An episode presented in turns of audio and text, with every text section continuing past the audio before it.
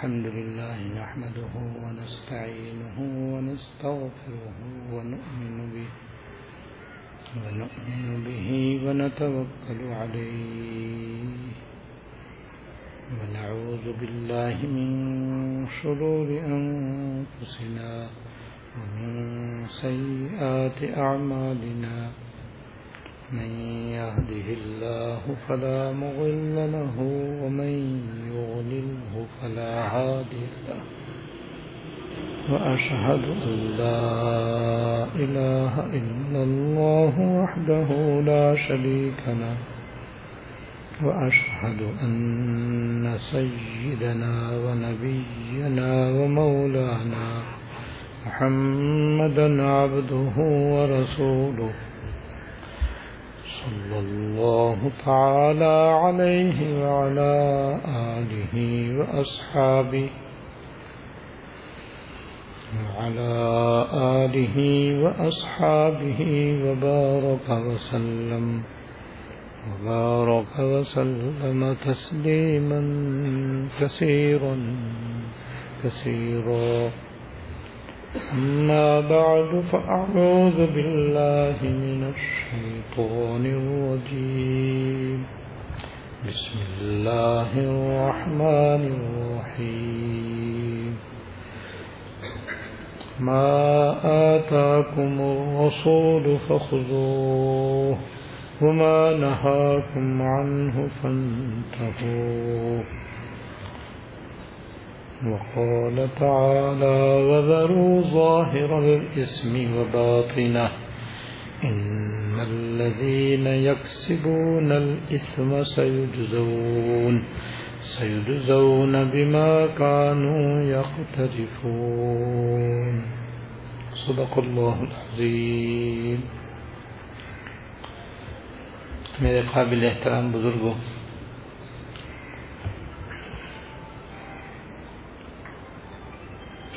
حیات المسلمین کی روح نمبر انیس کا بیان چل رہا ہے۔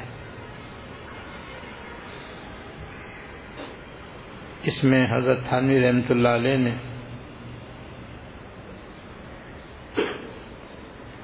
اس بات کو بیان فرمایا ہے۔ کہ ہر مسلمان مرد عورت کو چاہیے کہ وہ مال و دولت، روپیہ، پیسہ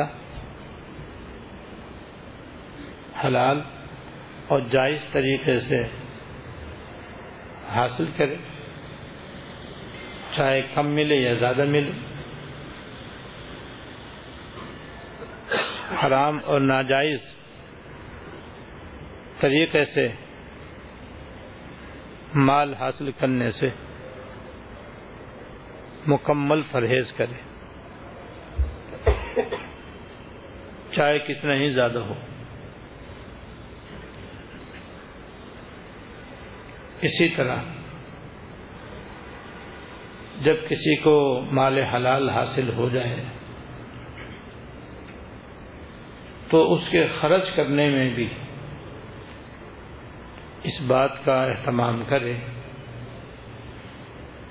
کہ جائز جگہ خرچ ہو، ناجائز جگہ خرچ نہ ہو۔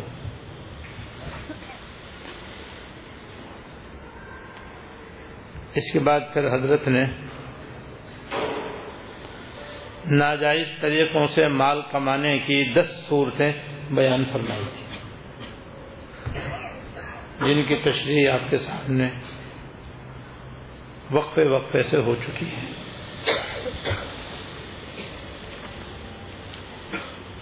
اس کے بعد مال کو ناجائز جگہیں خرچ کرنے کا بھی حضرت نے ذکر فرمایا ہے۔ اور حضرت نے تو موقع اور محل کے لحاظ سے مثال کے طور پر چند موقع بیان فرمائے ہیں۔ ان موقعوں کے بیان کرنے کا یہ مطلب نہیں ہے کہ اب باقی اور کسی جگہ خرچ کرنا ناجائز نہیں۔ بلکہ یہ تین تقریباً تین موقع حضرت نے ذکر فرمائے ہیں۔ جہاں پر مال خرچ نہیں کرنا چاہیے۔ تو یہ تو بطور نمونے کے ہے یہ بطور مثال کے ہے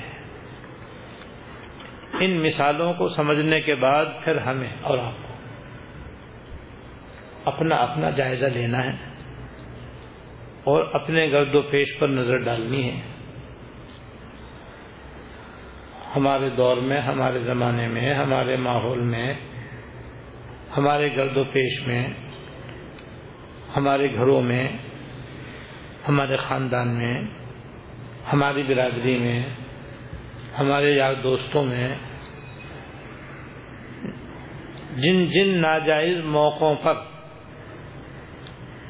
اور جن جن جگہوں پر پیسہ خرچ کرنا، روپیہ خرچ کرنا حرام اور ناجائز ہے ہمیں وہاں اپنا مال حلال خرچ کرنے سے بچنا ہے۔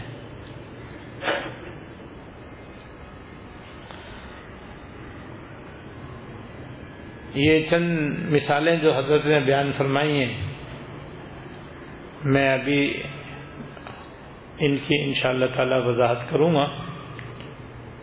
اس کے ضمن میں کچھ اور طریقے بھی جو ہمارے زمانے میں، ہمارے دور میں رائج ہیں۔ ذہن میں آئے تو وہ بھی میں عرض کروں گا، لیکن وہ بھی نمونے کے طور پر۔ ہوں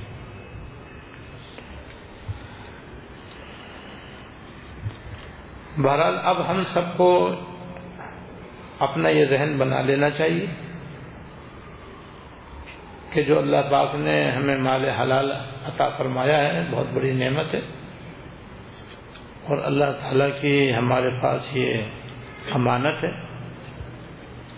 اس کو ہم آزادانہ خرچ کرنے کا اختیار نہیں رکھتے۔ وہیں خرچ کریں گے جہاں خرچ کرنا جائز ہو۔ اور جہاں خرچ کرنا ناجائز ہو، وہاں پر خرچ کرنے سے بچنا لازم ہے۔ اور مسلمانوں کی بدحالی،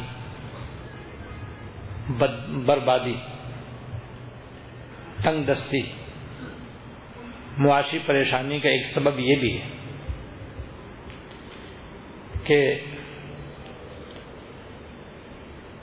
اپنا مال حلال جائز جگہ، جائز طریقے سے، جائز حدود میں خرچ کرنے والے مسلمان بہت کم ہیں۔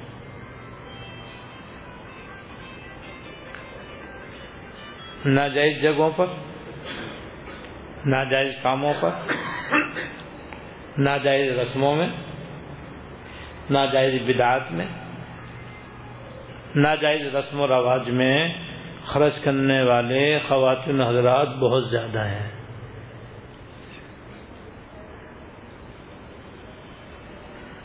اس کی وجہ سے بھی بہت سے مسلمان بدحالی کا شکار ہیں۔ معاشی تنگی میں مبتلا ہیں۔ تو بھائی یہ تو اپنے ہاتھوں اپنے پیر پر کلاڑی مارنا ہے۔ جب ہمارے دین میں اور جس اللہ اس کے رسول پر ہم ایمان لائے ہیں، ان کی طرف سے ایسے جگہوں پر مال خرچ کرنا ناجائز ہے، گناہ ہے، تو بچنا واجب بچیں گے تو آفیت پائیں گے۔ نہیں بچیں گے تو تباہی اور بربادی یقیناً ہوگی۔ کیونکہ اللہ تعالیٰ نے اس دنیا کے اندر یہ آبادی قانون رکھا ہے۔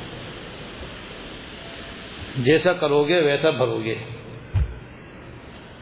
اچھا کرو گے انجام اچھا ہی ہوگا۔ برا کرو گے انجام برا ہی ہوگا۔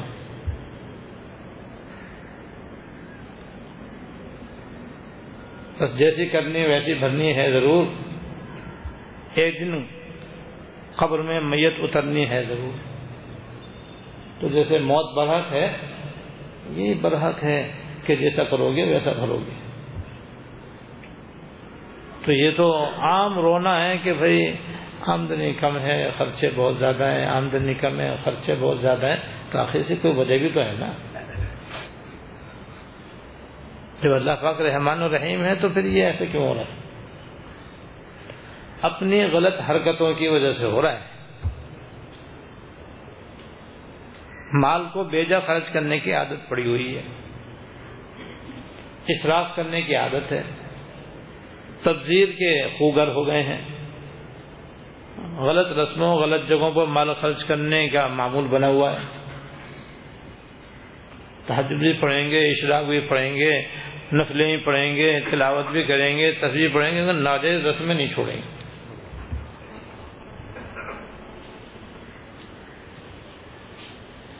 تو جب ناجائز طریقے نہیں چھوڑیں گے، ناجائز رسمیں نہیں چھوڑیں گے، بدعات کے اندر مبتلا رہیں گے، اور ان جگہ، ان میں پیسہ خرچ ہوتا ہے۔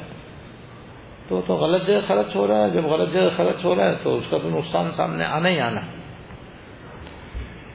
پھر رونا بالکل غلط ہے کہ بھئی ہمارے گزارا نہیں ہوتا اور ہمارے مال میں برکت نہیں ہوتی اور یہ نہیں ہوتا، وہ نہیں ہوتا۔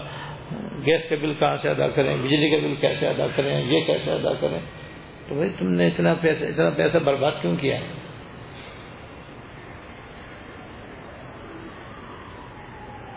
لہذا ہماری اور مسلمانوں کی پریشانی کا ایک بڑا سبب اپنا حلال مال ناجائز جگہوں میں خرچ کرنا ہے۔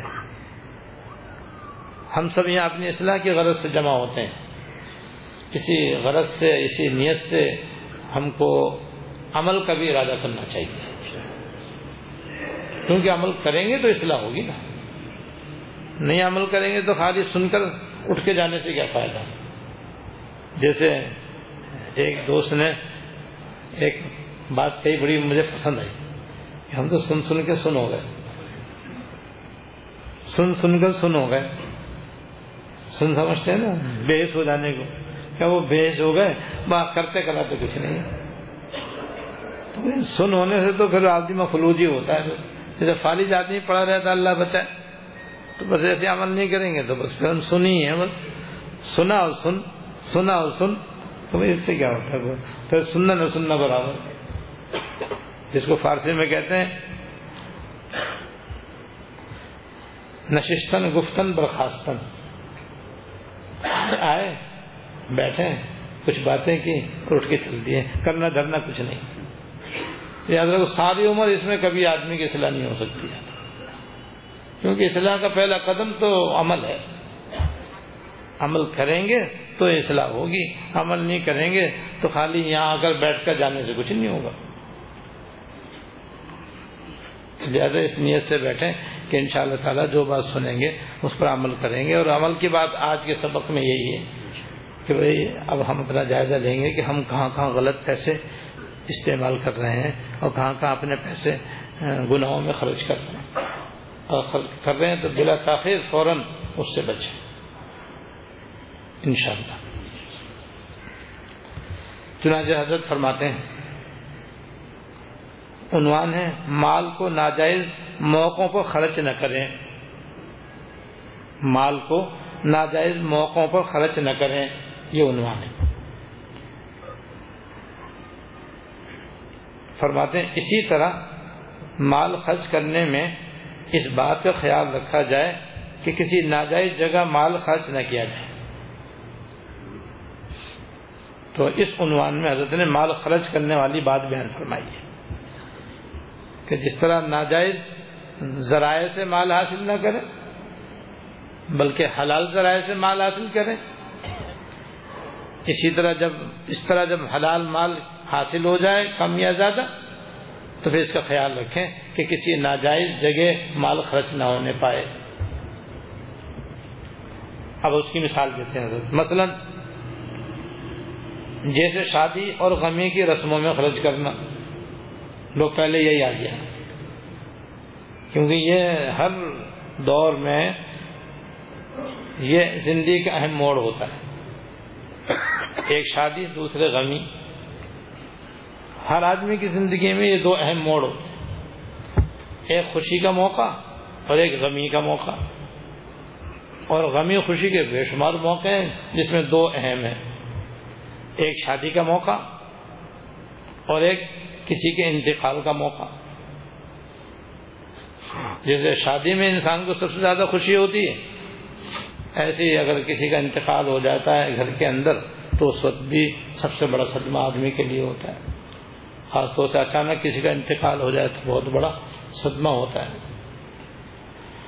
تو یہ دو موقع انسان کی زندگی کے بڑے اہم ہوتے ہیں۔ اور ان دونوں موقعوں پر عام طور پر مسلم معاشرے میں جگہ جگہ جگہ جگہ خاندانوں میں، برادریوں میں بے شمار خلاف شرح اور ناجائز رسمیں اور بدعات پائی جاتی جن میں بیشتر مال خرچ کیا جاتا ہے۔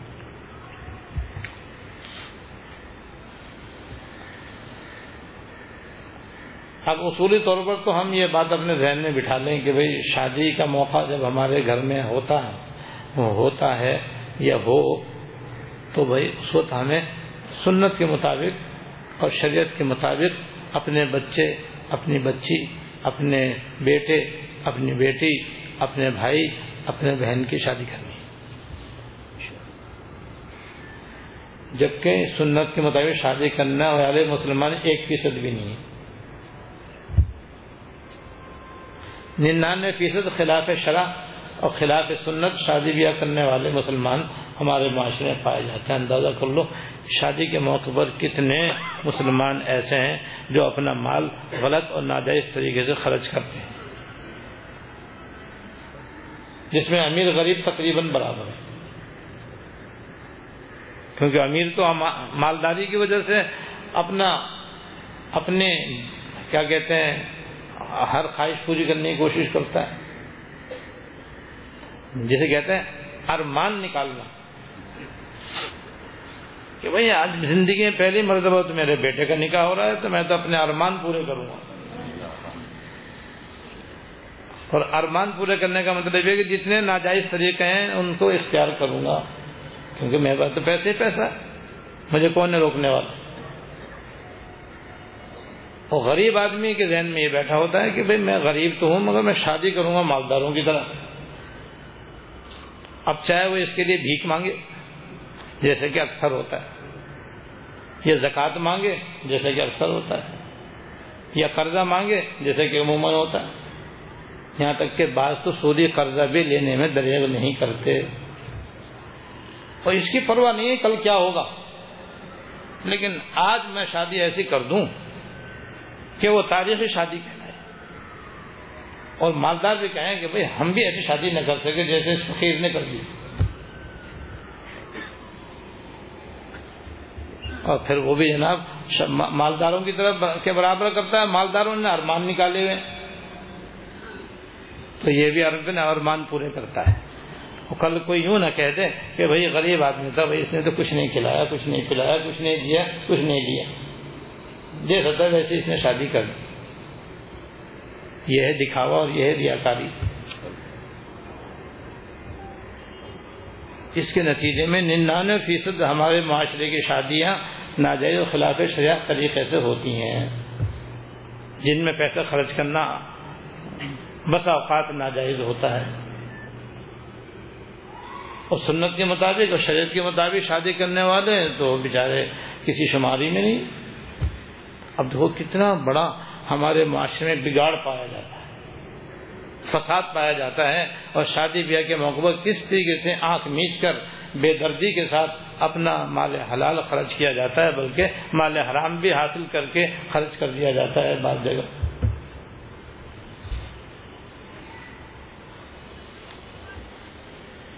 آپ دیکھ لو کہ جب کسی لڑکے اور لڑکی کے رشتے کی بات شروع ہوتی ہے تو اس بات کے شروع ہونے کے ساتھ ساتھ کتنے ناجائز کام شروع ہوتے ہیں؟ جس کے لیے اللہ نے بس دو جملوں میں حقیقت بیان فرما دی، شاید اس سے بہتر کوئی اور جملے سے اس حقیقت کو نہ بتایا جا سکے۔ حضرت نے فرمایا، بھائی منگنی قیامت سگرا ہے اور شادی قیامت کبرا ہے۔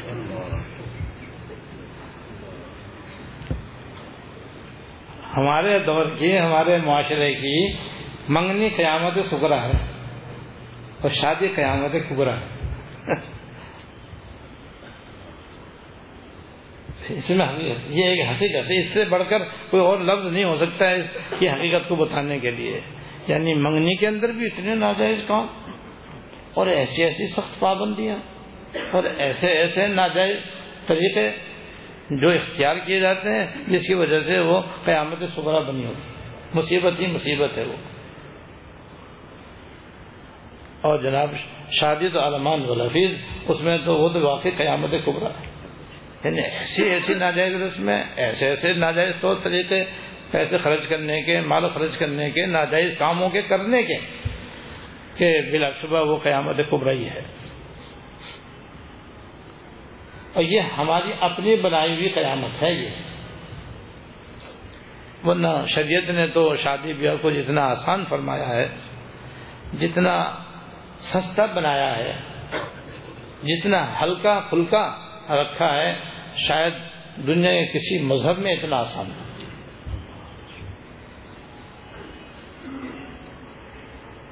لہذا اس کا واحد طریقہ یہ ہے کہ ایک تو ان کتابوں کا مطالعہ کر لیا جائے، جس میں ناجائز طور طریقے لکھے گئے ہیں اور جائز طریقہ اور سنت کا طریقہ شادی بیاہ کرنے کا بتایا گیا ہے۔ اس میں ایک حضرت یعنی رحمۃ اللہ علیہ کی خود اپنی ایک کتاب ہے۔ اس کا نام ہے اصلاح الرسوم۔ حضرت رحمۃ اللہ نے اس میں شادی بیاہ کیا اور اس کے علاوہ بھی۔ جتنے ہمارے معاشرے کے اندر رائٹ ناجائز رسمیں ہیں، ناجائز طور طریقے ہیں، سب کو تفصیل سے بیان کیا ہے اور قرآن و حدیث کے دلائل سے ان کا حرام و ناجائز ہونا بیان فرمایا ہے۔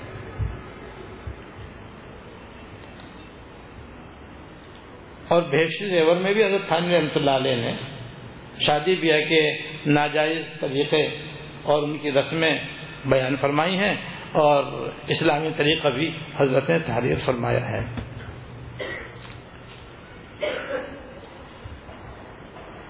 اور ان دونوں کی روشنی میں ناچیز کا ایک رسالہ ہے، شادی بیاہ کے اسلامی احکام۔ شادی بیاہ کے اسلامی احکام۔ اس میں ناجائز رسمیں بھی ہیں اور شادی بیاہ کا مصنون طریقہ بھی بیان کیا گیا ہے۔ تو ایک کام تو یہ جس کو بھی اپنے گھر میں اپنے بیٹے، بیٹی یا بہن، بھائی کی کسی کی شادی کرنی ہو، پہلا کام تو اس کا یہ کہ وہ مطالعہ کر لے اس مطالعے کی روشنی میں اس کو اپنے منگنی میں، اپنے یہاں کی منگنی میں، شادی میں کچھ ناجائز خلاف شرح باتیں نظر آئیں گی۔ ان کو نوٹ کر لیں۔ کہ ہمارے یہاں یہ بھی ہوتا ہے، یہ بھی ہوتا ہے، یہ بھی ہوتا ہے، یہ بھی ہوتا ہے، اور یہ بھی ہوگا، یہ بھی ہوگا، یہ بھی ہوگا، یہ بھی ہوگا۔ سب لکھتے جاؤ نمبر وہاں۔ اور پھر وہ فوراً اپنے کسی مقامی مستند داولستان میں مفتی صاحب سے مل کر کے ان کے سامنے رکھو کہ جی ہمارے یہاں منگنی کا بھی ارادہ ہے اور شادی کا بھی ارادہ ہے۔ یہ کام ہمارے یہاں ہوتے ہیں، ہماری عورتیں یہ سب کام کرتی ہیں۔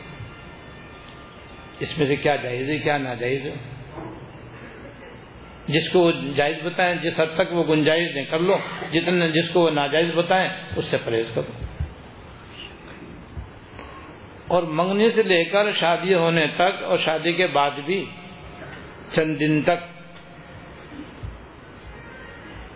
جو کچھ بھی ہو یا جو کچھ بھی کرنا ہو، پہلے پوچھو۔ اپنی مرضی سے نہیں کرو۔ رواج کے مطابق ہرگز ہرگز نہ کرو۔ کہ ہمارے یہاں تو رواج ہے، ہمارے یہاں تو اوپر سے ہو رہا چلا آیا اوپر سے ہوتا چلا آیا تو کیا صحیح بھی ہے وہ؟ اوپر سے جو کچھ بھی چلا آ رہا ہے، سب صحیح چلا آ رہا ہے کیا؟ اکثر جو اوپر سے چلا آتا ہے، غلط ہوتا ہے۔ تو جو اوپر سے چلا آ رہا ہے، ہمارے یہاں تو ہمیشہ سے ہوتا ہے، ہمارے تو باپ دادا کرتے آئے تو باپ دادا کے عالم فاضل تھے، وہ سارے کے سارے متبع سنت، متبع شریعت تھے، وہ انہوں نے پوچھ پوچھے کیا تھا؟ کچھ پتہ نہیں۔ عام طور پر سے دین سے نابلد ہی ہوتے ہیں۔ دین سے بالکل جاہل اور ان پڑھ ہوتے ہیں۔ انہیں کیا پتا کہ ہم نے کام کیا ہے تو جائز کیا ہے، ناجائز کیا ہے۔ اور اب تمہیں کون سا خبر ہے کہ یہ جائز ہے، ناجائز ہے؟ لہذا اس کا حل صرف یہ ہے کہ جاننے والوں سے پوچھو۔ اور پوری رسم اور پورا طریقہ ان کو سامنے بیان کرو اور بیان کر کے ان سے پوچھو یہ جائز ہے، ناجائز ہے۔ پھر اگر وہ جائز بتائیں تو کر لو، ناجائز بتائیں تو بچو۔ یہ ہے تو کوئی صلاح کا طریقہ۔ اس طرح تو ہماری شادی بھی درست ہو سکتی ہے اور ہماری خوشی کے موقع بھی صحیح ہو سکتے ہیں۔ تو ایک تو کتابوں کا مطالعہ کرو۔ دوسرے اپنے خاندان برادری میں جو کچھ ہوتا ہے اس کو نوٹ کرو اور پھر علماء حق سے، مفتیان نظام سے مل کر کے ان کے سامنے ان سے پوچھو اور پوچھ کر کے اس کے مطابق عمل کرو۔ ان کتابوں کے اندر بھی آپ کو بہت سی باتیں معلوم ہوں گی جو بالکل ناجائز ہوں گی۔ بس اسے کاٹا، بس، اس کو کرنا ہی نہیں۔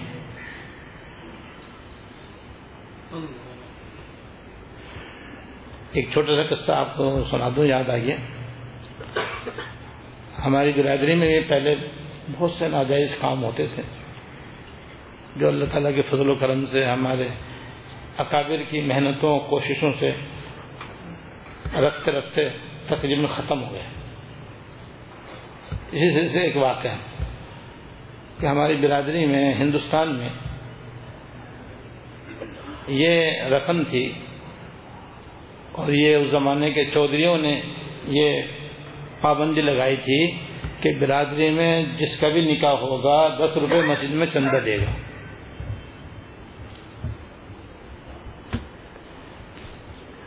خاندان میں، برادری میں جس کی بھی شادی ہوگی، تو شادی میں دولہا کا باپ دس روپے لازمن مسجد میں دے گا۔ اور چودھری نے دیکھا کہ بھائی مسجدوں کے اندر کوئی آمدنی ہوتی نہیں ہے، لہذا یہ اس طریقے سے مسجد کے اندر نکاح بھی ہوتا ہے تو مسجد کے اندر ایک آمدنی کا بھی ذریعہ ہو جائے گا۔ اور انہوں نے اس کے اندر ایک اور اپنی قوم و برادری کی خیر خواہی ملحوظ رکھی، جو آج بھی بعد میں ملحوظ رکھی جاتی ہے کہ چونکہ لڑکی کے کھانا بھی ہوتا ہے اور خاص طور سے ولیمے کی دعوت تو ہوتی ہے۔ اس زمانے میں لوگ غریب ہوتے تھے تو ان کے پاس ڈیکوریشن کا سامان ہوتا ہی نہیں تھا اور ڈیکوریشن کا سامان کرایہ پر لینا بھی مشکل ہوتا تھا۔ تو انہوں نے اس کی ایک وجہ یہ بیان کی کہ بھائی دس روپے جمع ہوں گے تو اس میں سے کچھ تو مسجد کی خدمت کریں گے، کچھ قوم برادری کے لیے ڈیکوریشن کا سامان خرید کر کے رکھیں گے۔ اور وہ سب کے لیے استعمال کے لیے ہوگا۔ جب کسی کی شادی ہوگی اور اس کو اپنے بیٹے کا ولیمہ کرنا ہوگا یا بیٹی کی دعوت کرنی ہوگی یا کوئی اور موقع خوشی کا ہوگا تو بھائی یہ برتن اس کو دے دیے جائیں گے اور استعمال کر کے واپس لے لیے جائیں گے اب ظاہری میں مقصد صحیح تھا۔ کیونکہ خیر خواہی پیش نظر ہے، مگر طریقہ غلط ہو گیا۔ طریقہ یہ کہ دس روپے دیں گے تو نکاح ہوگا، نہیں دیں گے تو نکاح نہیں ہوگا۔ تم کون ہوتے شرط لگانے والے؟ اب یہ پابندی تو لگا دی۔ اب کسی کے پاس دس روپے ہیں، کسی کے پاس نہیں۔ ہے جس کے پاس دس ہیں، اس کے بیٹے کا تو نکاح ہوگی اور جس کے پاس دس روپے نہیں ہے اس کے بیٹے کی شادی نہیں ہو سکتی۔ کیونکہ چودھریوں نے پابندی لگا دی۔ دس روپے دینے پڑیں گے بھارت صورت۔ ہم نہیں جانتے تمہارے پاس ہیں یا نہیں۔ چوری کر کے لاؤ، ڈاکہ ڈال کر کے لاؤ۔ سوری قرضہ لوگ دس روپے دو۔ تب شادی ہوگی، ورنہ شادی نہیں ہو سکتی۔ اب فتوے کے روح بالکل حرام ہونا چاہیے اس لیے کہ مسجد میں چندہ دینا نہ فرض ہے، نہ واجب ہے۔ وہ تو آدمی کی مرضی پر موقوف ہے۔ جو اللہ کی رضا کے لیے دے گا، ثواب ملے گا، نہیں دے گا تو کوئی گناہ نہیں۔ قوم برادری کے خاطر، اصلاح کی خاطر اور ان کی سہولت کی خاطر کوئی دس روپے چندہ دے تو بلا شبہ اچھی بات۔ اور نہ دے تو کوئی زبردستی نہیں ہو سکتی۔ ہاں زبردستی ہوتی تھی۔ جبری چندہ تھا یہ۔ اور جبری چندہ حرام۔ مسجد میں لگانا بھی حرام۔ ایسے حرام چندے سے ڈیکوریشن کا سامان خرید کے دعوت میں استعمال کرنا بھی حرام۔ اور یہ بات چودھریوں کی سمجھ میں نہیں آتی۔ جب ان سے کہتے بھائی زبردستی چندہ تم نے کیسے لاگو کر دیا کہتے خیر خائی میں لگایا۔ قوم کی خیر خائی مسجد کی خیر خائی پیش نظر ہے۔ ہم کوئی اپنے باپ کے لیے لے رہے ہیں، اپنی ذات کے لیے لے رہے ہیں۔ تو ان کی سمجھ میں آئے یا نہ آئے وہ کوئی اتھارٹی۔ تو میرے والد ماجد رحمۃ اللہ علیہ کے والد ماجد حضرت مولانا عبدالعزیز صاحب رحمۃ اللہ علیہ سے وہ حضرت خانی رحمۃ اللہ علیہ کے مرید تھے۔ اور وہ ایسے ہر قسم کے ناجائز اور خلاف شرح کام کے آگے سیسا پلائی ہوئی دیوار ہو جاتی۔ جب میرے والد ماجد رحمۃ اللہ علیہ کے نکاح کا وقت آیا، تو آپ کو پتا تھا کہ یہ چودھری جو ہیں وہ دس روپے لے کر ہی نکاح کرنے دیں گے، ورنہ نہیں۔ حضرت والد صاحب کے رحمۃ اللہ علیہ کے والد ماجد رحمۃ اللہ نے فرمایا، بھائی میں کسی قیمت پر دس روپے نہیں دوں گا۔ میرے بیٹے کی شادی ہو یا مت ہو، میں برات لے کے جاؤں گا۔ اگر بغیر دس روپے دیے نکاح ہوا، ٹھیک، ورنہ میں برات واپس لے آؤں گا۔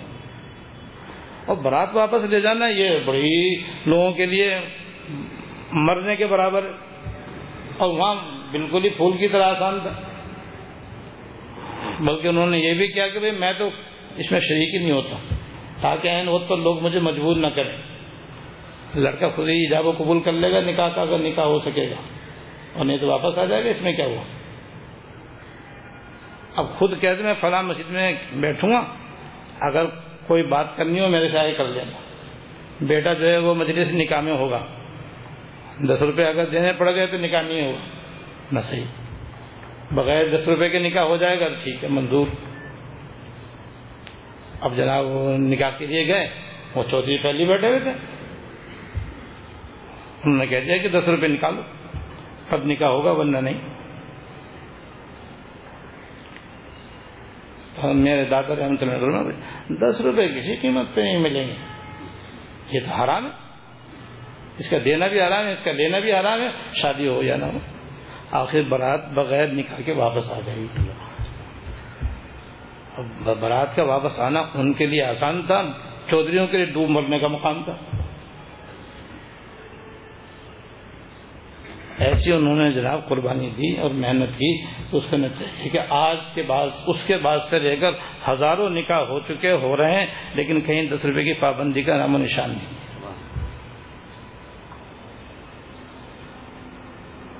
تو یہ تہیا کرنا پڑے گا کہ بھائی شادی میں جتنے ناجائز کام ہوتے ہیں، جتنی ناجائز رسمیں ہوتی ہیں، ہمیں کرنی نہیں ہے۔ ہمارے بیٹے بیٹی کی نکاح ہو یا نہ ہو، لیکن ہم کریں گے وہ جو شیخ کے مطابق ہوگا۔ وہ نہیں کر سکتے جو نخلاف شرح ہو۔ ایسی ایسی علماء نے اور ہمارے اکابر نے ایسی ایسی محنتیں کی ہیں، ایسی ایسی قربانیاں دی ہیں، تب جا کر کے اللہ کا شکر ہے ہمارے خاندان برادری میں ناجائز و خلاف رسمیں بیشتر نہیں ہیں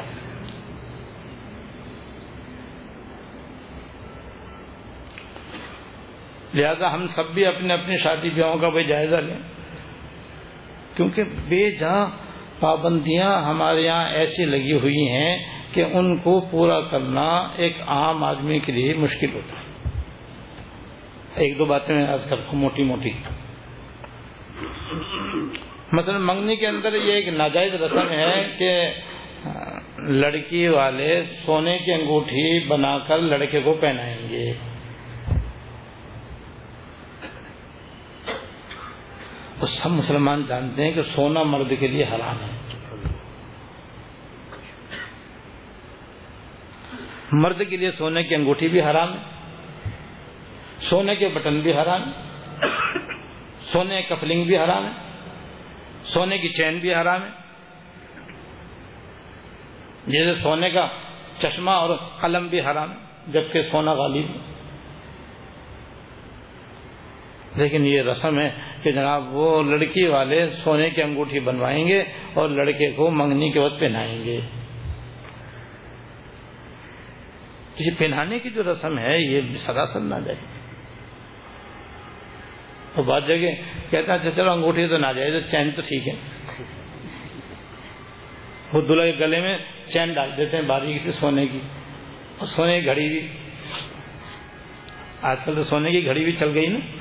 تو سونے کی گھڑی بھی جناب دی جاتی ہے۔ چلو بھائی، انگوٹھی تو نہیں، گھڑی تو چلے گی۔ بھائی، اگر اس میں سونا غالب ہے اور دوسری دھات مغلوب ہے، تو اس کی وہ گھڑی بھی نہ جائے۔ تو یہ پابندی اول تو انگوٹھی ضرور دینی ہے، یہ پابندی غلط۔ پھر وہ بھی سونے کی ہو، یہ غلط۔ اور پھر جناب اس کو پہنانا لازم، یہ غلط۔ اسی طرح جناب لڑکے والوں کی طرف سے بھی کہ انگوٹھی ہونا لازم اور صرف انگوٹھا انگوٹھی کافی نہیں ہے، اس کے ساتھ لاکٹ بھی ہونا ضروری ہے۔ راجے کے لاکٹ بھی ہوتا ہے۔ کہ لازمن منگنی جب ہوگی، جب لڑکے والے انگوٹھی دو بندے اور لاکٹ دیں گے۔ اور پھر اس کے آگے پھر ایک جوڑوں کی فہرست بھی ہے۔ کہ لڑکی کا بھی جوڑا، اس کی ماں کا بھی جوڑا، اس کی بہنوں کا بھی جوڑا، اس کے ابا کا بھی جوڑا، اس کے تایا چچا کا بھی جوڑا۔ ایک لمبی فہرست ہے بھائی۔ ان سب کے جوڑے بھی ہوں گے۔ اور صرف یہی نہیں، ایک بہت بڑا ٹوکرا بھی لازمی جائے گا۔ جس کے اندر پھل الگ ہوں گے، مٹھائی الگ ہوگی۔ اور اس کی باقاعدہ فرمائش ہوتی ہے کہ بھائی، ایک من لڈو، ڈھائی من گلاب جامن۔ کم سے کم اتنا تو ہو۔ کیونکہ ہم محلے والوں کا، برادری والوں کا، خاندان والوں کا منہ میٹھا کریں گے، منگنی ہوئی ہے، مذاق ہوا ہے۔ سچ مچ منگنی ہوئی ہے یہ جھوٹ موٹ؟ مٹھائی کے ٹوکرے آئیں گے، ڈبے آئیں گے، دو چار درجن، تب پتہ چلے کہ ہاں منگنی ہوئی ہے۔ اب یہ سب لازمی ہے۔ لازمی نہ ہوتا تو شاید کچھ کہیں نہ کہیں کچھ تھوڑی بہت گنجائش بھی ہوتی، لیکن یہ اس کے بغیر منگنی ہو نہیں سکتی، تو یہ قیامت نہیں ہے، تو اور کیا ہے؟ بلاؤ بلا بتاؤ، جو اپنے گھر میں ایک کلو مٹھائی نہیں لا سکتا، اپنے بچوں کا منہ میٹھا کرانے کے لیے وہ ایک من لڈو کہاں سے لائے گا؟ اور وہ اب تو پہلے تو ایک ٹوکرا تھا، اب تو ٹوکرے بھی کئی ہو گئے۔ وہ ٹوکرے پہ ٹوکرے کہاں سے لائے گا؟ مٹھائی کا ٹوکرا الگ اور پھل کا ٹوکرا الگ اور پھل کے ساتھ ایک اور بھی ایک ڈرائی فروٹ بھی اگر موسم تھوڑا سا ٹھنڈا ہوا تو پھر ڈرائی فروٹ اور ڈرائی فروٹ تو بہت مہنگا ہوتا ہے۔ یہ ہے منگنی کی بسم اللہ۔ اس کو وہاں جو بیٹھیں گے تو مرد عورت اختلاط، گانا باجا، تصویر کشی بے پردگی، وہ اس کے علاوہ ہے۔ پھر جتنے لڑکے والے لائیں گے، پھر دوسری ملاقات پہ پھر لڑکی لڑکی والے بھی اتنے ہی لائیں گے۔ جب تک شادی نہیں ہوگی، یہ عذاب چلتا رہے گا۔ یہ قیامت دہائی جاتی رہے گی۔ اور پھر جیسے پیسے شادی کا وقت قریب آئے گا، تاریخ سے ہوگی، تو بس پھر بڑی قیامت شروع ہوگی۔ اب اسی سے اندازہ کر لو کہ ہم لوگوں نے اپنی شادی بیاہ کو کیسا عذاب بنایا ہوا ہے۔ اور ان سارے موقعوں پر یا تو مال حلال خرچ ہوتا ہے اور مال حلال کو اس طرح بھیجا رسموں کے اندر اور ناجائز طور طریقوں میں خرچ کرنا ناجائز، یا پھر مال حرام کمایا جاتا ہے، جسے کہتے ہیں اوپر کی کمائی، یا پھر اوپری کمائی حاصل کی جاتی ہے، رشوت لے کر سود لے کر، بھیک مانگ کر، زکوٰۃ کا چندہ کر کے، جبکہ زکات لینا جائز نہیں ہوتا عام حالات میں، وہ مانگ مانگ کے، مانگ مانگ کے اکٹھا کیا جاتا ہے، پھر اکٹھا کر کے اس طریقے سے اس کو بے دردی کے ساتھ خرچ کیا جاتا اس میں لینا بھی، دینا بھی، کھانا بھی، پینا بھی، پہننا بھی، سارا باعث گناہ ہوتا ہے۔ تو یہ ہلکا سا نقشہ میں نے آپ کے سامنے موجودہ منگنیاں کھینچا ہے۔ اور اس کا دس گنا آپ شادی سمجھ لو کہ اس سے زیادہ دس گنا شادی کے اندر ہوتا ہے۔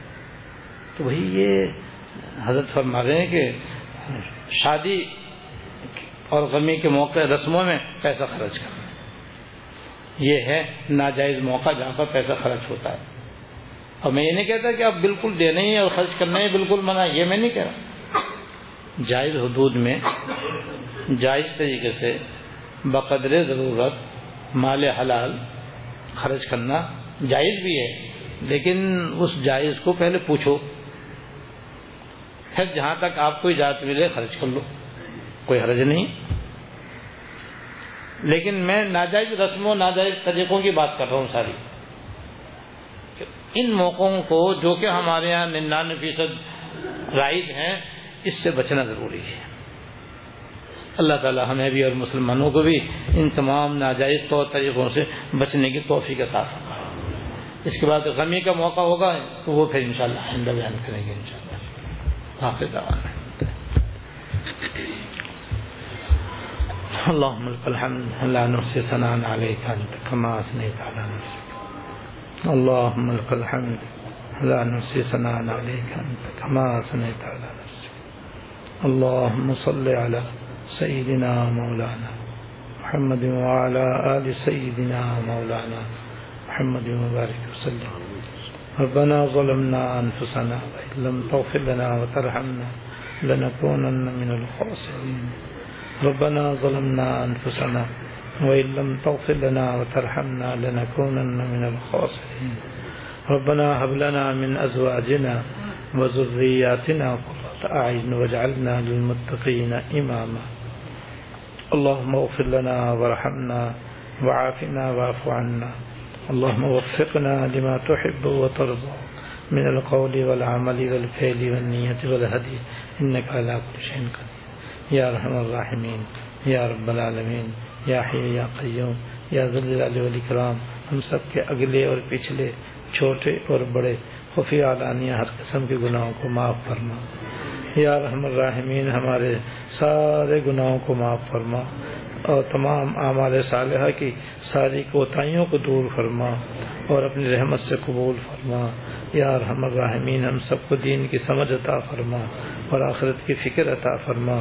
یا رحم الرحمین، ہم سب کو، ہماری اولاد و نسل کو تا زندگی غیب سے بلا مشقت بغیر پریشانی کے خوب حلال و طیب روزی عطا فرما۔ یا اللہ خوب حلال و طیب روزی عطا فرما۔ یا اللہ خوب حلال و طیب روزی عطا فرما۔ حرام روزی سے ہمیشہ بچنے کی توفیق عطا فرما۔ ہم کو ہماری اولاد و نسل کو مال حرام سے ہمیشہ بچنے کی توفیق دینا۔ ہمیشہ بلا مشقت و بغیر پریشانی کے خوب حلال و طیب روزی عطا فرما۔ اور مال حلال کو جائز جگہوں میں خرچ کرنے کی توفیق عطا فرما۔ نیک کاموں میں استعمال کرنے کی توفیق عطا فرما۔ آخرت کی تیاری میں استعمال کرنے کی توفیق عطا فرما۔ یا ہم الراحمین، ناجائز رسموں میں جو شادی غمی کے موقع پر ہوتی ہیں یا اس کے علاوہ ہمارے معاشرے کے اندر رائج ہیں، ان میں اپنا مال خرچ کرنے سے بچنے کی توفیق عطا فرما۔ یا اللہ، اس کی سمجھ عطا فرما۔ یا اللہ، ہم یہاں اپنی اصلاح کے لیے جمع ہوئے ہیں اور آپ نے اپنے فضل سے ہم کو جمع فرمایا ہے اور آپ نے ہمیں بیان کرنے اور سننے اور سنانے کی توفیق بخشی ہے۔ یا اللہ، ہمیں توفیق کے عمل بھی عطا فرما۔ یا اللہ، ہمیں توفیق کے عمل بھی عطا فرما۔ یا اللہ، ہمیں توفیق کے عمل بھی عطا فرما۔ دین کی سمجھ عطا فرما۔ آخرت کی فکر عطا فرما۔ ساری زندگی اپنی مرضی مرضیات پر چلنے کی توفیق عطا فرما۔ جس قدر زندگی باقی ہے، اس کو اپنی مرضیات پر چلنے کی توفیق عطا فرما۔ اب تک جو زندگی آپ کی مرضی خلاف گزر گئی، یا اللہ آپ کی مرضی خلاف ہم سے کام ہو گئے، اپنی رحمت سے ان سب کو معاف فرما۔ ہم آپ سے دل و جان سے توبہ کرتے ہیں، ہمیں درگزر فرما۔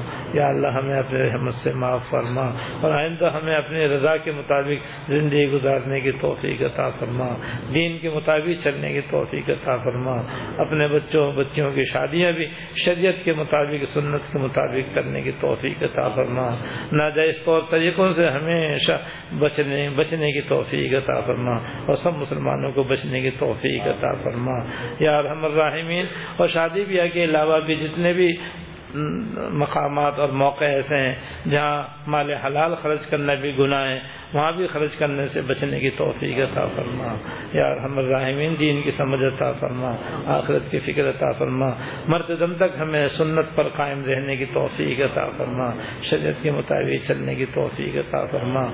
یا ہم الرحمین یا رب العالمین، ہم میں، ہمارے متعلقین میں، حاضرین اور حاضرات میں اور جہاں جہاں لوگ یہ بیان سن رہے ہیں، ان میں جو جو بیماری یا پریشانی پریشان ہیں سب کی بیماریوں، پریشانیوں کو دور فرما۔ سب کی بیماریوں، پریشانیوں، تکالیف کو دور فرما۔ یا اللہ، عالم اسلام کے مسلمانوں کی مدد فرما اور ان کی حفاظت فرما۔ جو لوگ اسلام کے، پاکستان کے اور علماء حق و مدارس دینیا کے مخالف ہیں، ان کے شر سے نجات عطا فرما۔